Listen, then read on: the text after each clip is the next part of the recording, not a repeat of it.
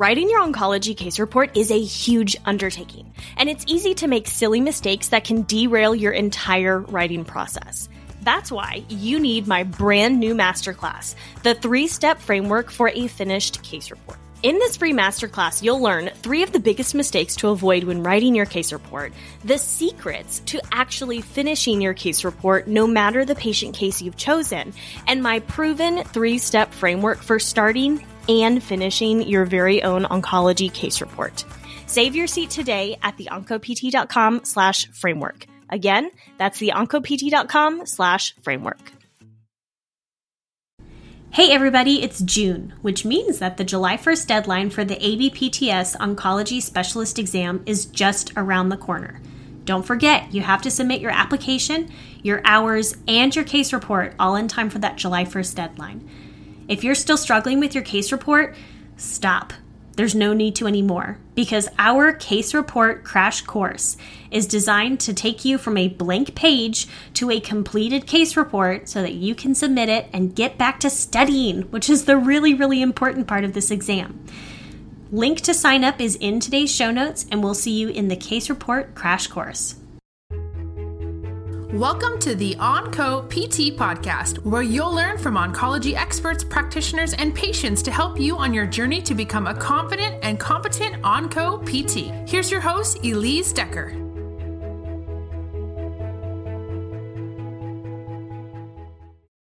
Hello, everybody, and welcome to this episode of the Onco PT podcast. Today, we are going over part three of our three part arc, all about dosing exercise safely for our patients who have cancer. And what we're talking about today is about the very specific special intricacies when it comes to dosing exercise for patients who have metastases. And so, first off, let's get something out of the way right now. It is safe for patients who have metastatic cancer to exercise. Just let that sink in a little bit. It is safe for patients with metastatic cancer to exercise when prescribed appropriately, correctly, safely. And we need to know how to do that. When I first started practicing, I actually had very, very few patients with metastatic cancer. Now, why that was, I don't know. I noticed in my practice that I kind of have waves or ebbs and flows of where I have patients who are really young and you know maybe have a less aggressive cancer but then i also go through phases where i have patients who have more aggressive cancer you know more advanced cancers. And so i started off in one of those young not even not even that young but just generally you know early stage cancer. You know my patients were cured or in remission and it wasn't for a few months actually until I really got into a I have a lot of patients with metastases. How do I what do I do? And even in my clinical rotation, I saw very few patients who had metastatic cancer, which now I think looking back is very strange. And I think it was, again, just one of those ebbs and flows. So it took me a while, honestly, of struggling through what to do with these patients who have metastases and lots of research before I finally kind of found my found my you know my footing. So uh, the most important thing that we need to do when we're working with patients who have cancer period, we have to be safe. And the same goes for when we're working with patients who have metastatic cancer.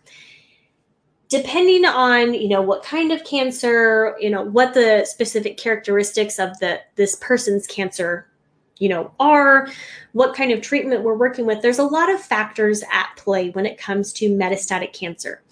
But we still have a really important role that we can play when it comes to serving these patients and we can do a lot of really good things. So again when i first started i thought metastatic cancer was all gloom and doom. It's obviously not a good thing to have. You know at this point a patient has likely stage 4 cancer. It's very advanced.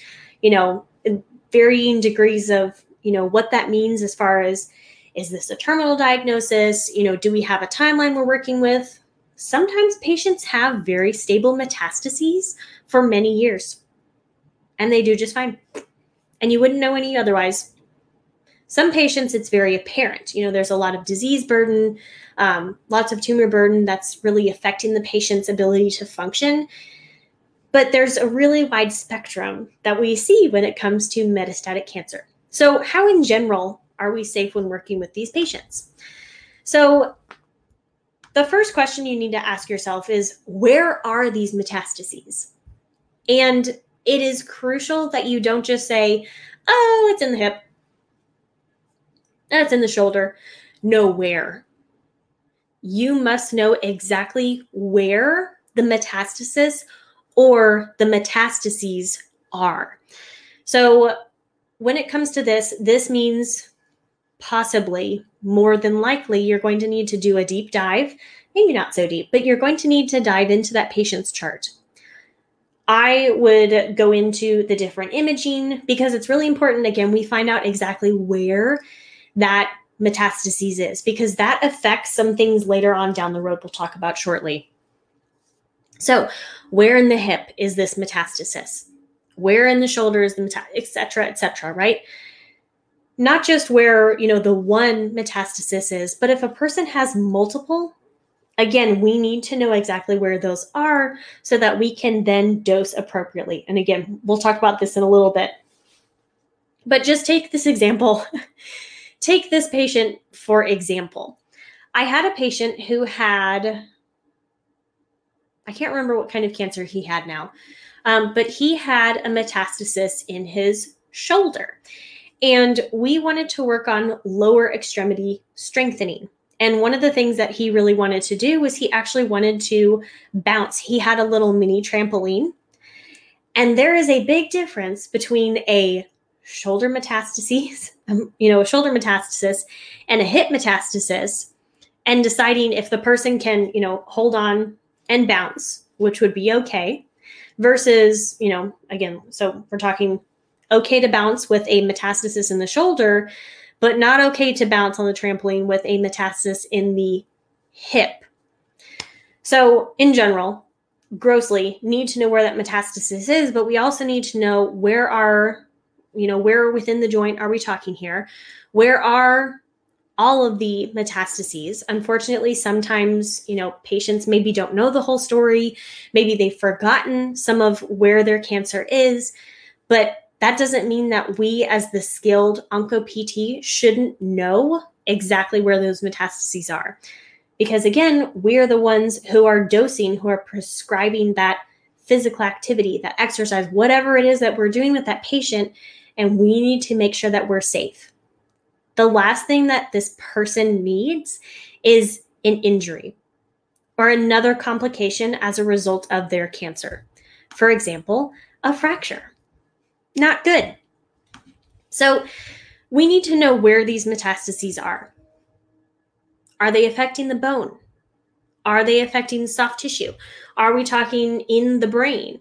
Is there another organ that's being affected by the metastasis? Again, it's not good enough to know the shoulder. We need to know okay, is it in the humerus? Is it in the soft tissue? What are we working with here? So, once you figure out where the metastasis is. So at this point, I am operating under the assumption that the patient has been diagnosed with the metastasis. You are not the one who has found it. Or if you did, you know, say, hmm, something's not right here, we need to get you back. You have referred the patient to the medical team who have now established, yes, there is a metastasis. So, that aside, now it's time to determine what is the status of the metastasis or the metastases in this patient.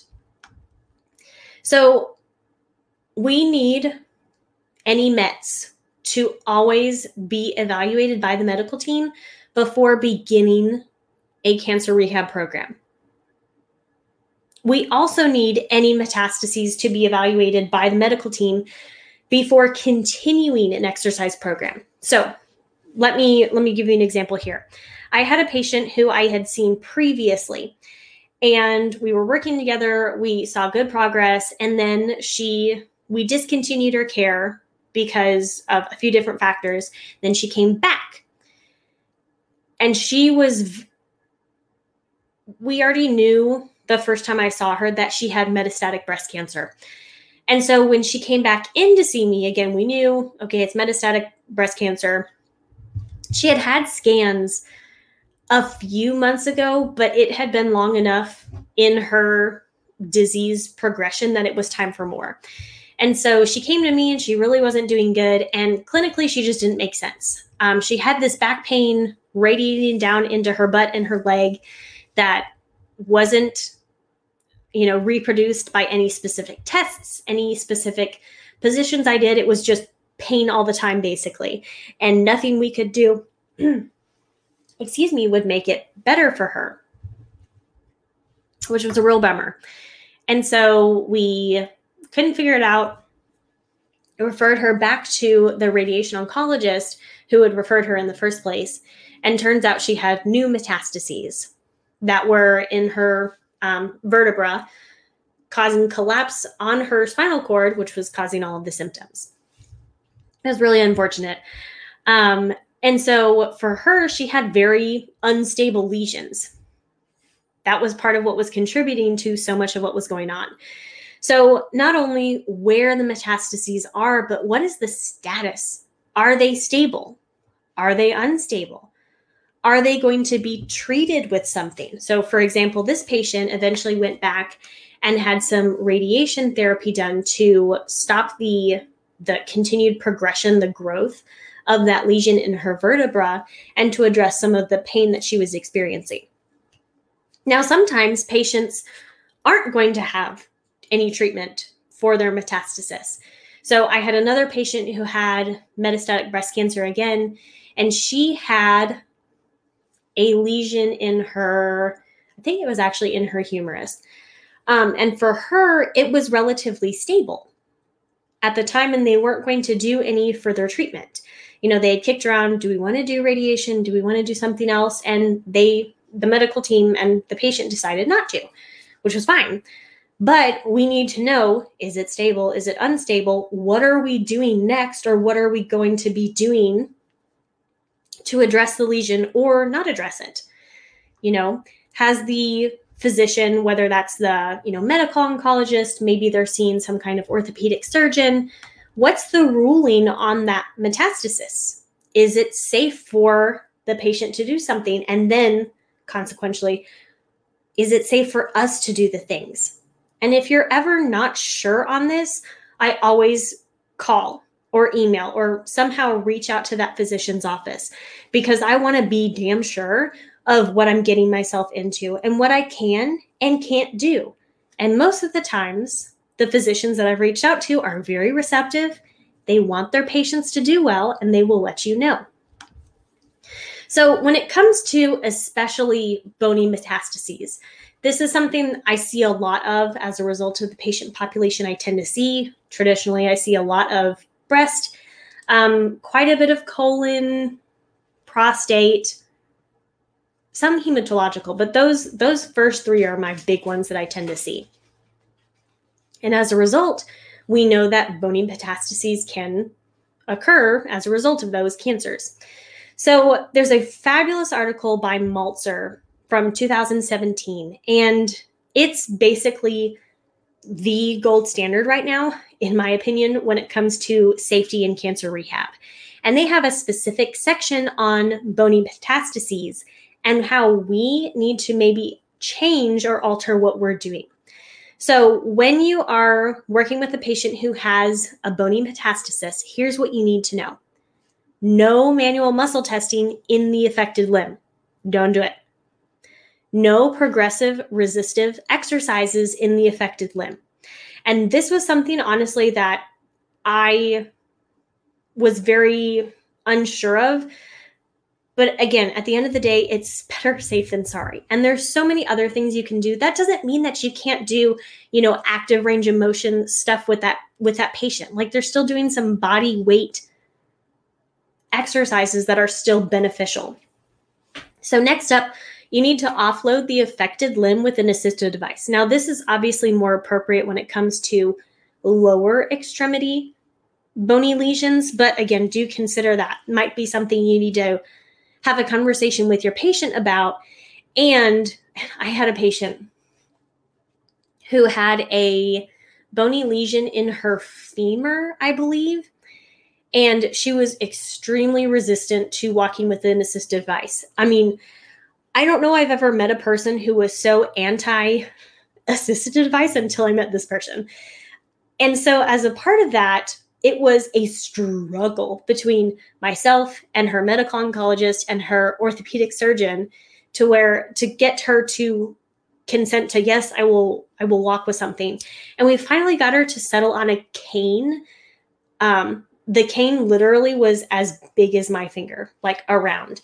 Um but we finally did. How much offloading it did i don't know but you knew you do need to consider that offloading that affected limb is definitely something to consider when it comes to those lower extremity bony lesions. Next up avoid excessive spinal flexion extension and rotation. Now specifically this is definitely for the spine. This isn't really something we're talking about when it comes to you know like a humeral bony lesion or somewhere in the legs this is specific to, of course, the spine. And you also need to clarify the need for bracing. Does the person need to be in some kind of orthotic? Do they not? Again, we won't know until you actually reach out to that physician, that medical team to clarify yes or no. And then, last thing here monitor for increasing functional pain. Pain can happen in cancer for a lot of different reasons. When it comes to cancer related pain, specifically pain as a result of metastases, we know that cancer or you know cancer cancer lesions cancer doesn't play by the rules of these nice, you know, musculoskeletal orthopedic boxes that we can put patients into. And so if you have a patient who is having increasing pain that just doesn't seem to make sense or you know is happening with their daily activities that you know doesn't fit with what should be happening always refer your patient back. Like i talked about previously i had that patient who already had metastatic breast cancer. We knew this. But she was getting worse and it wasn't making sense. And so ultimately we did discover that she had new metastases when in doubt, I always refer back. And if I look like a fool, that's okay. I would much rather be wrong and there not be any problems than the opposite. So, when in doubt, always refer back. Now, we know that exercise is has to be dosed very specifically when it comes to these patients. But we know that exercise can be really, really beneficial and can do a lot of good. But we just have to be smart about it because bony metastases play by honestly an entirely different ball game than normal bone density rules. So what I mean by this is we know that you know resistive exercise weight bearing exercise is good for bone density and it helps bone density. The key, though, when it comes to bony metastases, is that metastases inherently will damage the bone integrity. And the normal loading principles that we abide by when it comes to, you know, normal bone health, non-metastatic, they they don't mix. Okay? So we have to consider that just because, you know, oh, you know, weight bearing and even some like jumping activities might be good for other patients, it's not the same when it comes to patients with bony metastases. So please don't forget that. That's something that's really, really important. And again, cancer doesn't play by the rules, and we have to ultimately respect that, um, as weird as that can sound. At the end of the day, though, we know that exercise is still very beneficial for this patient population. With bony mets, with soft tissue mets, wherever their metastases are, exercise is still really, really helpful. We have a responsibility as the skilled oncology PT clinician to dose appropriately. So, some of the same guidelines we've talked about previously still apply. So, some questions that I talked about in episode 131 was What's the goal? What are you trying to accomplish in your session, in your you know treatment plan with your patient? Where is the person in their cancer journey? If we are dealing with metastases, obviously we are more advanced, but we still have to consider previous treatments, current treatments that this person is on, has undergone, and how that may affect our person's tolerance to different exercises. What are you finding out in your pre treatment assessment? Again, even day to day, these patients can fluctuate significantly, and we have to be prepared and know what we're looking for. What are the other comorbidities, impairments, you know, diseases that this person may be experiencing that can indeed affect their exercise tolerance?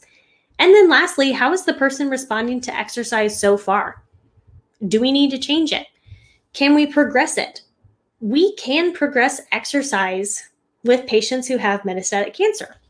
For example, I had a patient who had metastatic breast cancer. I told you I treat a lot of breast cancer. Um, I had a patient who had metastatic breast cancer, and she had a malignant pleural effusion. I think that's what it was. Um, anyway, so she actually had cancer that was originally from her breast that had settled in the lining of her lungs. And it made it very difficult to breathe for her. Um, she was very deconditioned, had a lot of trouble with mobility. And so we, ha- we really had our work cut out for us. And I didn't know, honestly, how much good we would be able to do for this patient because of how just how much stuff there was going on. But after a lot of work, we were actually able to progress. And so we were able to do some different resistance training, which was great.